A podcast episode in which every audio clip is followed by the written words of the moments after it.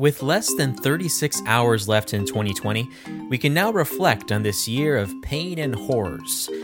For San Diego's military members and their families, this year was also marred by the pandemic, but of course, you can't shut down the military. Here's a look back at some of the challenges the military faced this year, as well as a look into what 2021 may have in store. For the San Diego Union Tribune, I'm Daniel Wheaton, and this is your San Diego News Fix. Andrew Dyer, you cover the military for the San Diego Union Tribune, and this year was certainly an eventful one for our service men and women. Let's go back to the beginning of the year, all the way back in January. Remind us about the airstrike on Iranian General Qasem Soleimani. Right. Um, it, it, feels like it was so long ago um, at this point with everything that's happened since then that um, it, it's kind of uh, crazy to think about. You know, that was also uh, in 2020 and what we saw in, Iraq at the end of last year um, was kind of some escalating tit for tat violence between uh, the United States and Iraqi militias backed by Iran. Um, there were um, rocket attacks, and then the U.S. responds with airstrikes. Um, um, an Iraqi militia then uh, attacked the uh, U.S. embassy in Baghdad. Um, Marines, uh, Southern California based Marines, um, scrambled and responded to the issue at the uh, embassy. Um, and then uh, it was followed by the assassination of uh, General Soleimani uh, by the United States while he was in, in near the Baghdad airport uh, with the leader of one of those militias. Um, of course, this touched off a, a, lot of tensions between the U.S. and Iran. Um, there was a, a, a, protest in San Diego and, and in many cities um, against a, potential war with Iran. Um, Iran did strike back. They sent missiles uh, to an Iraqi base that injured uh, more than 100 uh, U.S. service members. Um, but of course, uh, the uh, tensions. I, I, wouldn't say they they died down, but the uh, the engagement certainly um, certainly stopped. Mm-hmm. And uh, that kind of conflict simmered for a little bit of the beginning of the year, but by the time we got to February and March, that's when the virus was really on the horizon. Can you describe what the military's response to the virus was in the beginning of the pandemic? So, before all the shutdowns in March, how was the military planning on responding? You know, this was something that kind of surprised me when I started uh, just researching, um, you know, my own stories from earlier this year. Uh, we've come so far since then that it was um, a little bit jarring to to read what was happening um, in, February and in March um, what we were seeing was assurances from across the federal government that, you know, we have this under control, we're prepared, um, you know, it's not a threat here, uh, our, our, we don't have any cases yet. You know, a lot of kind of downplaying of the, the threat of the virus. Uh, we, of course, had uh, plane loads of Americans uh, fleeing China come and stay at uh, at Miramar, uh, Marine Corps Air Station Miramar. Um, there were actually two waves of of people coming to Miramar to to quarantine. Um, eh, now, you know, looking back at this point, you know, it was kind of like trying to put your your finger into a, a gash on the side of your ship this big. You know, there was just no stopping the uh, the virus from getting into the community. But um, you know, they they did try uh, via these quarantines, but um, by the time the the second batch, and it was uh, some of the Grand Princess cruise ship passengers that came to stay at Miramar. Um, by the time they came to quarantine at Miramar, uh, I, I, think community spread was already happening um, in, the United States. So it was, uh, you know, just too little, uh, too late. Um, but you know, as as late as uh, early March, you know, we had the leaders, uh, the t- the top officers from the Coast Guard, the Marine Corps, um, and the Navy uh, in San Diego for the West Conference, and they you know, one of the things they do every year is they have a big forum where they they talk about um, issues and take questions. And um, you know, at this point, it was the, the first week of March, and the coronavirus was on the top of people's minds. And you know, they they talked about how you know it hasn't affected operations. That at that point there had only been uh, one active duty service member positive for the virus, and I think was, that was in Italy. So, um, you know, there's a lot of confidence that they were ready and that that it wasn't going to affect things. Um, but you know, the the wheels came off of that real quick. Mm-hmm. And looking back at those early months before the lockdown started in mid March, do you think that there was conversation about how to handle how bad the outbreak could possibly be? Because we do know a little bit about how the federal government kind of knew that it could get bad earlier, but didn't necessarily want to sound the alarm. Like, for instance, there was the um, information that was gleaned from the Bob Woodward book about how, you know, Trump knew it was airborne about the time California was locking down, but wasn't communicating that to us. Was a similar thing happening in the military? I don't have any evidence specifically saying that, that it was. Um, you know, we don't know exactly what people knew and, and when they knew it. All we know is what they were saying in public. And the public statements um, certainly kind of mirror what you saw from the administration, kind of downplaying um, the threat the virus posed to, to everyday life. Um, even once the lockdowns almost got rolling, um, there uh, the the second week of March, um, we saw a, a, couple of branches shut down their public boot camp graduations. Um, and then locally, the Marines were like, oh, no, we're still, well, you know, we're still going to follow protocols and have our graduation. And, and it took about a day and a half for them to come to and say, actually, you know what, we're, we're going to cancel it. Um, so, you know, there's a lot of kind of uh, initial resistance to implementing the changes that were by that time it was pretty obvious everybody was going to have to do. Mm-hmm. And it seems like the Navy's biggest test throughout this was the outbreak on the USS Roosevelt. Can you recap those events and how that shook up Navy leadership? Well, the the Roosevelt out- outbreak is really just kind of the the bellwether event of the year for for the Navy and and maybe for the entire Department of Defense because um, what you had in that incident was all of the worst case scenarios crisscrossing and, and meeting in one place where you have a, a shipboard environment where people are in extremely close quarters. We'd already seen the virus spread rampantly on ships. Um, and those are luxury cruise liners where people have their own rooms. Um, the only people with their own rooms on, a, on an aircraft carrier are people with like silver and gold on their shoulders. That is not the majority of the crew. So um, you know you you have this confluence of, of worst case scenarios and um, you know they've done research on this outbreak and and we we've seen some data coming out of it and um, all of those things did contribute to the the way the virus spread. Um, and every moment of delay from the first cases showing up on the ship um, at, at, towards the end of March and when they finally moved people off the vessel uh, in Guam to isolate in hotel rooms you know, every day of delay um, really provided an opportunity for uh, COVID 19 to spread to more and more of that crew. And uh, more than 1,200 or a quarter of the ship eventually tested positive. Mm-hmm. And uh, did we ever find out where exactly the virus originated on that ship? No, that's still a, a mystery. Um, you know, operations on an aircraft carrier are very fluid. There are people flying on and off um, almost every day. Uh, you know, the mail and, and, various things come on board.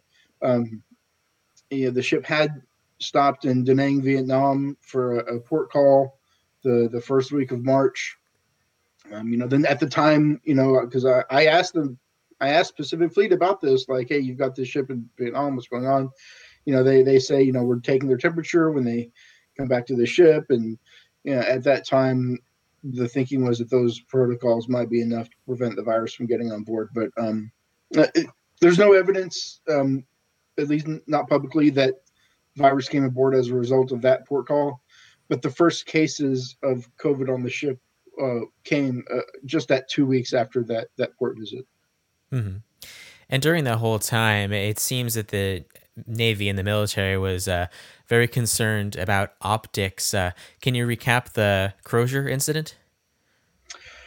Well, um, yeah. So the Navy, once the cases started um, spreading on, on the ship, uh, the Navy sent the Roosevelt to Guam. Uh, at the time, the, the chief of naval operations, Mike Gilday, said that this was a previously scheduled port visit to Guam, which might be true. It's very common for uh, ships to to stop in Guam when they go to the uh, Western Pacific. Um, but uh, at some point uh, after the ship got to Guam, just a couple days later, uh, the ship captain Brett Crozier uh, sent a, a, letter to the leaders of the Pacific Fleet, um, a very very much in plain language. It, it, wasn't necessarily military speak that you see from communications. He wrote it in the plain language saying that we've seen what happens on these cruise ships. If you don't move 90% of this crew off of the ship right away, you know, we are going to have a significant outbreak and, and multiple deaths. We can do it. We can get back out to sea and we can go and, and you know, put planes in the air, but that's going to be the cost. Um, you know, that letter was uh, obtained by the San Francisco Chronicle and published, and obviously it became the story that it that it did. Uh, within a couple days, uh, the acting secretary of the Navy fired Captain Crozier from command, saying that he didn't do enough to prevent that letter from getting into the hands of the media. Um, Crozier left the ship, uh, there's several videos online of members of the crew going into the hangar bay and cheering him as he walked on the brow, brow chanting Captain Crozier, Captain Crozier.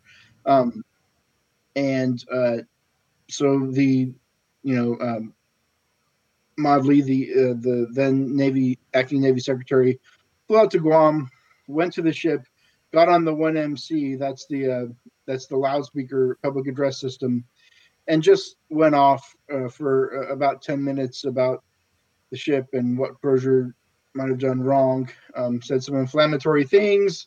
He chastised the crew for cheering him, and then um, you know uh, once that audio was leaked to the media, um, apologized for what he had said, and then the next day he resigned um, under under a lot of pressure.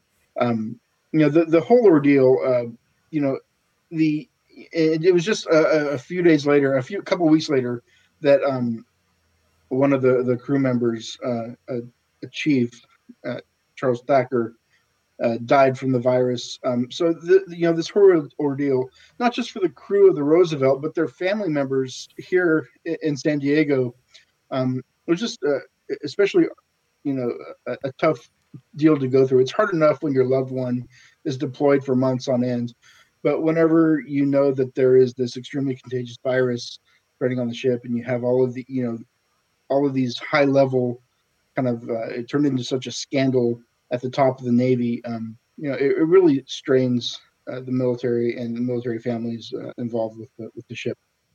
Certainly, and all of that happened right as New York was facing its worst surge. So everyone was observing how things were going there. So it was extra frightening to see an outbreak in a contained space because at that point, our understanding the virus was still developing, and ships are probably one of the worst places on earth you can be and have some COVID 19 in the air. Right, and and um, the Roosevelt was not the only ship uh, to have virus cases. In fact, the the first known case of a shipboard sailor um, testing positive for the virus was was right here uh, in San Diego on on the Makin Island. Now, the Makin Island was in port at the time, so big difference about being like in port in San Diego and being uh, across the ocean um, in the Indo-Pacific region. But uh, there were there were several cases on board ships, and um, although the Navy stopped telling us which ships those cases are on, um, it, it, certainly continued throughout the summer and, and into into present day. Um, you know, as, as many cases of, as there are in the general population, you can basically take that and, and, apply it to to the military. The same types of percentage. You know, our, our, our military members are just as much part of this community as everybody else. Hmm. And uh, in July, there was a fire aboard the Bonhomme Richard. Um, after some investigation, uh, do we know anything more about that blaze? So the investigations are ongoing on the Bonhomme Richard. Um, we do know that there was um, at least one sailor under investigation. Um, they're investigating it as an arson. There was a, search warrant executed on this individual's home. Um, however, where that investigation is now or whether it will result in, in charges remains to be seen. Mm-hmm. Certainly. And there was another tragedy that occurred in that same month on San Clemente Island. Can you explain uh, the sinkage of that vehicle? Right. So, um, you know, this happened uh, just about a week after the, the fire on the Bonhomme Richard. Um, you know, it is fairly routine for marine landing uh, groups to to practice amphibious operations at, at San Clemente Island. Um, it's used by the military to train, you know, lots of different, uh, you know, special operations forces and these uh, amphibious groups as well. Um, but there were 16 service members, um, 15 Marines and one sailor, I believe, was the the makeup uh, on uh, an assault amphibious vehicle. Now, this is a Cold War era amphibious tanked vehicle that can uh, transport um, a group of Marines from an amphibious ship uh, onto shore. You know, they can do what they got to do on shore, and then they jump back in and they they go back through the water to their ship. Uh, they were on a return trip to, to the ship when the amphibious vehicle started taking on water.